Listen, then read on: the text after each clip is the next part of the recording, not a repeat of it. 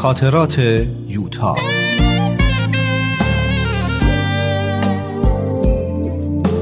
اثری از روحیه فنایان.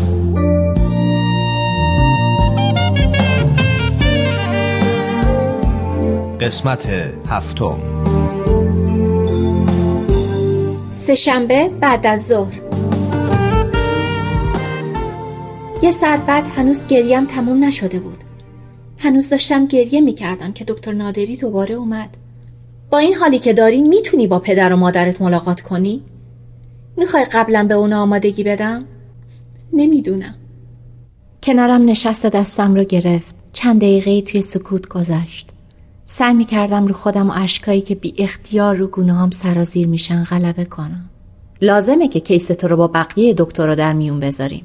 این کمک می‌کنه که زودتر به تشخیص و درمان برسیم. این کاریه که همیشه تو این جور مواقع می‌کنن. هدفشم کمک به بیماره نه کسب شهرت. واقعا از حرفایی که زدم عذرخواهی می‌کنم. من خیلی دختر ناسپاس و بیفکریم. به نظر من تو دختر شجاعی هستی. تا به حالم خیلی خوب پیش رفتی. اما بهتر از این به بعد چیزی رو از پدر و مادرت پنهان نکنی و بذاری اونا کمکت کنن. حتی صحبت درباره اونم دلمو به درد می آورد نه نمی‌تونم. بدتر میشه. چرا جدا جدا می‌خواین این مشکل را تحمل کنین؟ چرا به همدیگه کمک نکنین؟ چرا خودتون رو از حمایت همدیگه محروم کردین؟ تا حتی می‌تونی به اونا هم کمک کنی بهتر با این مسئله روبرو بشن. در میون گریه باز هم اصرار کردم. نه بدتر میشه آقای دکتر. من خودم اونا رو می‌شناسم. با تظاهر به اینکه مشکلی وجود نداره داریم در مقابل ناامیدی مقاومت می‌کنیم. اگه این بشکنه هممون رو سیل غم و ناامیدی می‌بره. باشه پس من میگم بهشون اطلاع بدن که امروز آزمایش داری و برای ملاقات نیان. ممنون آقای دکتر. چند لحظه سکوت شد. سرم رو بلند کردم و دیدم از پشت اون عینک ظریف به من نگاه می‌کنه. نگاه عمیقی که پر از همدردی و نگرانی بود و تا اعماق قلب فرو می‌رفت. هیچ وقت این نگاه رو تو چهرش ندیده بودم. پشیمونی همه وجودم را به درد آورد. چطور تونسته بودم این همه در حقش بیانصافی کنم؟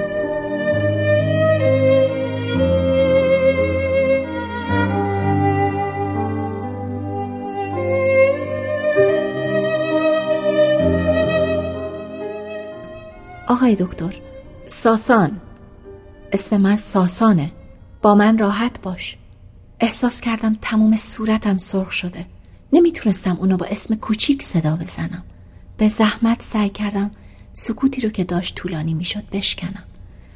منو به خاطر حرفایی که صبح زدم ببخشید. فراموشش کن. تا مطمئن نمی شدم آروم نمی گرفتم یعنی شما منو بخشیدین؟ نگاه عمیقی به من کرد که قلبم را لرزوند. من تو رو ببخشم؟ بعد بلند شد و با همون لحن سرخوش همیشگی ادامه داد. به یه شرط. چه شرطی؟ که منو با اسمم صدا کنی. پزشکی شغل منه نه اسم من. و بدون اینکه دیگه به من نگاه کنه از اتاق بیرون رفت. از اون موقع تا حالا حس خیلی خیلی عجیبی دارم. حتی نتونستم نهار بخورم. خیلی هیجان زدم. دلم می‌خواد یه جایی بدوم مرتب تو اتاق قدم می‌زنم. میترسم به راه رو برم و پرستارا متوجه تغییر حالتم بشن. خدایا چه اتفاقی داره واسم میافته مثل اینکه تمام وجودم آتیش گرفته.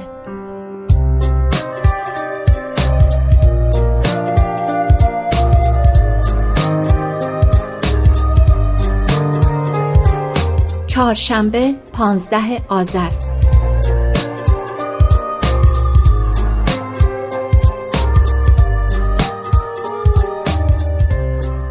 ساعت حدود پنج صبح. خیلی وقتی که بیدارم و دارم فکر می‌کنم. میگن اون دنیا به حساب کتاب آدم رسیدگی میشه. مسلما منتظر نیستم شب قبل دوتا فرشته بیان و احوال دین و ایمونم را بپرسن. منتظر اونم نیستم که خدا مثل یه قاضی بزرگ بشینه و دفتر اعمالم را ورق بزنه و نمره های مثبت و منفیم رو جمع بزنه و معدل بگیره و برام بلیت بهشت و یا جهنم صادر کنه. نه. اما می‌دونم که به حساب و کتاب اعمالم طوری رسیدگی میشه.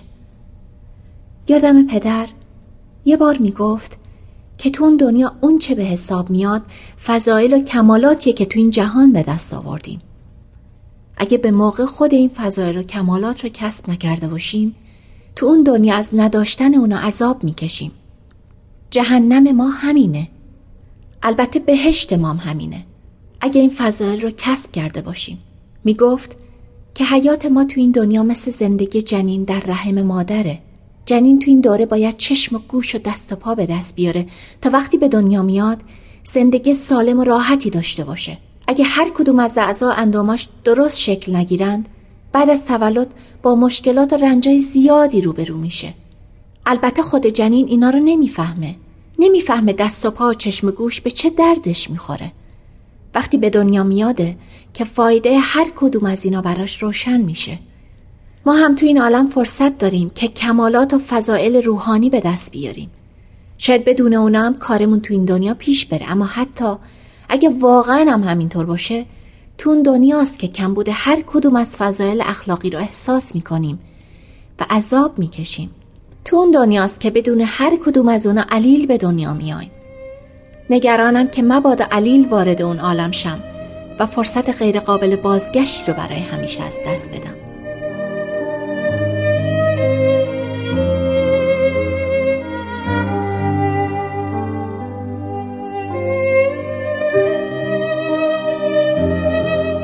نکنه بمیرم بدون اینکه فضایل و توانایی های لازم برای زندگی تو اون عالم رو به دست آورده باشم. یه بار وقتی با منا سپیده در این باره حرف می زدیم به این نتیجه رسیدیم که اون چه محیط ایجاب می‌کنه فضیلت به حساب نمیاد. اون چه فرد انتخاب می‌کنه و براش تلاش می‌کنه قبوله. راستگویی وقتی فضیلت به حساب میاد که امکان و یا وسوسه دروغگویی وجود نداشته باشه. در این صورت که فضیلته برای کسی که هیچ وقت انگیزه یا فرصتی برای دروغگویی نداشته راستگویی فضیلت نیست. عادته. چون اون رو انتخاب نکرده و براش زحمتی نکشیده. اگه واقعا اینطور باشه فکر نکنم فضیلتی کسب کرده باشم. یادم نمیاد هیچ وقت برای انجام دادن کار درست به زحمت افتاده باشم یا تلاش خاصی کرده باشم. همیشه برام درست عمل کردن راحت تر از اشتباه کردن یا گناه کردن بوده. ولی آیا کسی مثل من با کسی که توی محیط بد بزرگ شده و به واسطه شرایطی که داشته خلافای زیادی کرده فرقی نمی‌کنه؟ نمی‌دونم. فکر کردن درباره این چیزا چقدر سرگیجه آوره.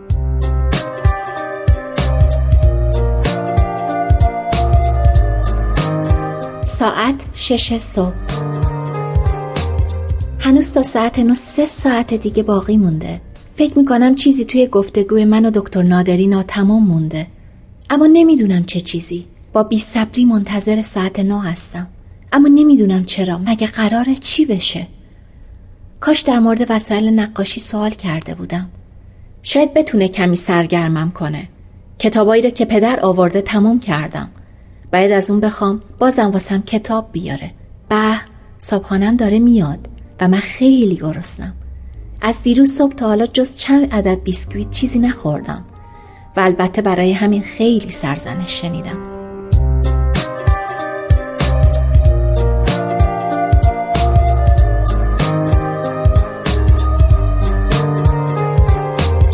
ساعت هشت صبح.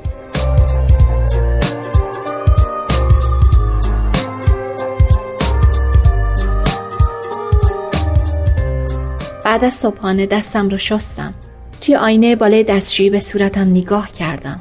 مثل این بود که مدت ها بود خودم رو ندیده بودم. به نظرم اومد که خیلی بزرگ شدم. موهای مواج قهوه‌ای رنگم دور صورت باریکم رو گرفته بود. اونا رو شونه کردم و مثل همیشه پشتم دومسبی کردم. و بعد مغنعه آبی رنگ بیمارستان رو به سرم کشیدم. مثل همیشه بودم. اما یه چیزی تو صورتم تغییر کرده بود که منو بزرگتر نشون می‌داد. شاید نگاه هم بود. میگن چشم دریچه روحه فکر می‌کنم اونچه که این اواخر رو روحم گذشته نگاهم رو عمیقتر و افسرده تر کرده. مثل اینکه شادی از چشمام رفته. چقدر بیتابم. دلم می‌خواد می‌تونستم بیرون برم و روی برفا قدم بزنم. من هیچ وقت آدم صبوری نبودم. شاید این تجربه برای اینکه صبر و تحمل رو یاد بگیرم. چه کار سختی. باز من دیوانه هستم. باز می لرزد دلم. دستم باز گویی در هوای دیگری هستم.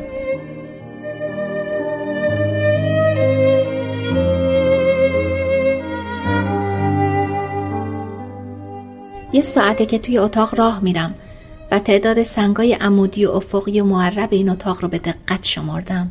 منتظرم که این ساعت نه بیاد و بره بلکه این استراب و بیتابی از وجودم بره. شاید آروم بشم.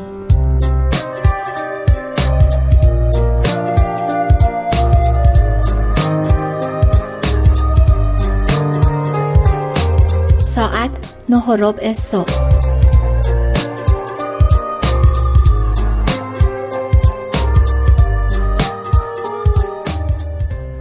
خبر دادن که امروز دکتر نادری برای ویزیت نمیاد.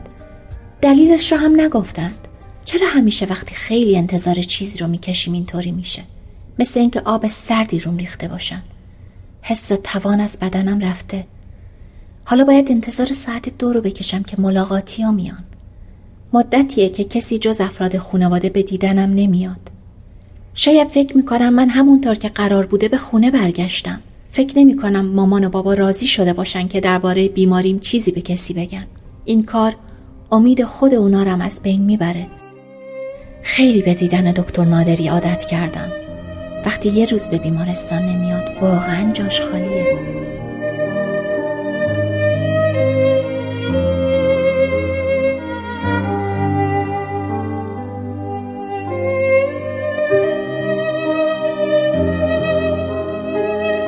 چهارشنبه بعد از ظهر.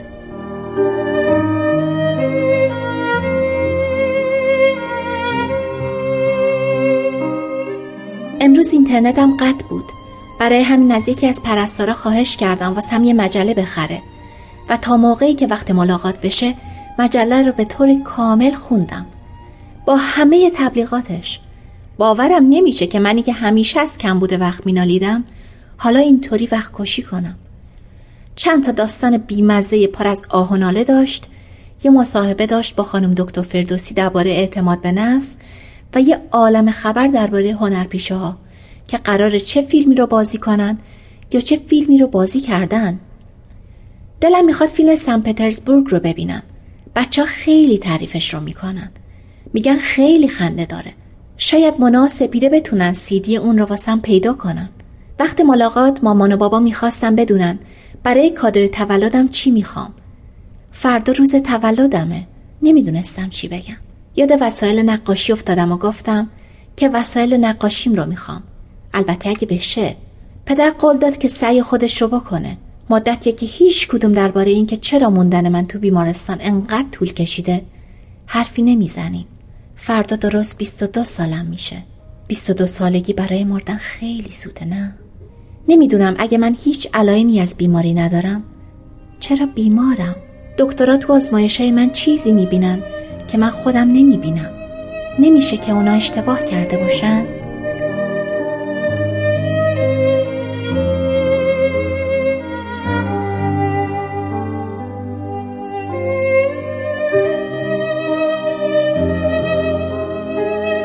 چهارشنبه شب.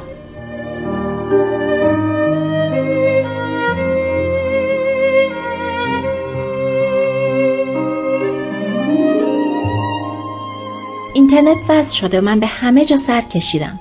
ساعت یازده شبه. خانم نصر از ساعت نه تا حالا چندین بار بهم سر زده تا ببینه خوابیدم یا نه. هر بارم پرسیده که قرص خواباور می‌خوام یا نه. برعکس چند شب گذشته امشب خیلی خوابم میاد. شب به خیر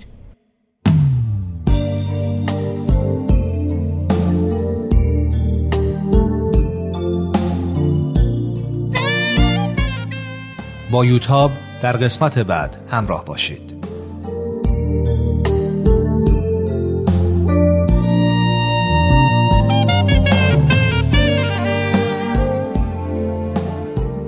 این مجموعه با همکاری تولیدات رسانی پارسی و مؤسسه فرهنگی تصویر رویا تهیه شده است.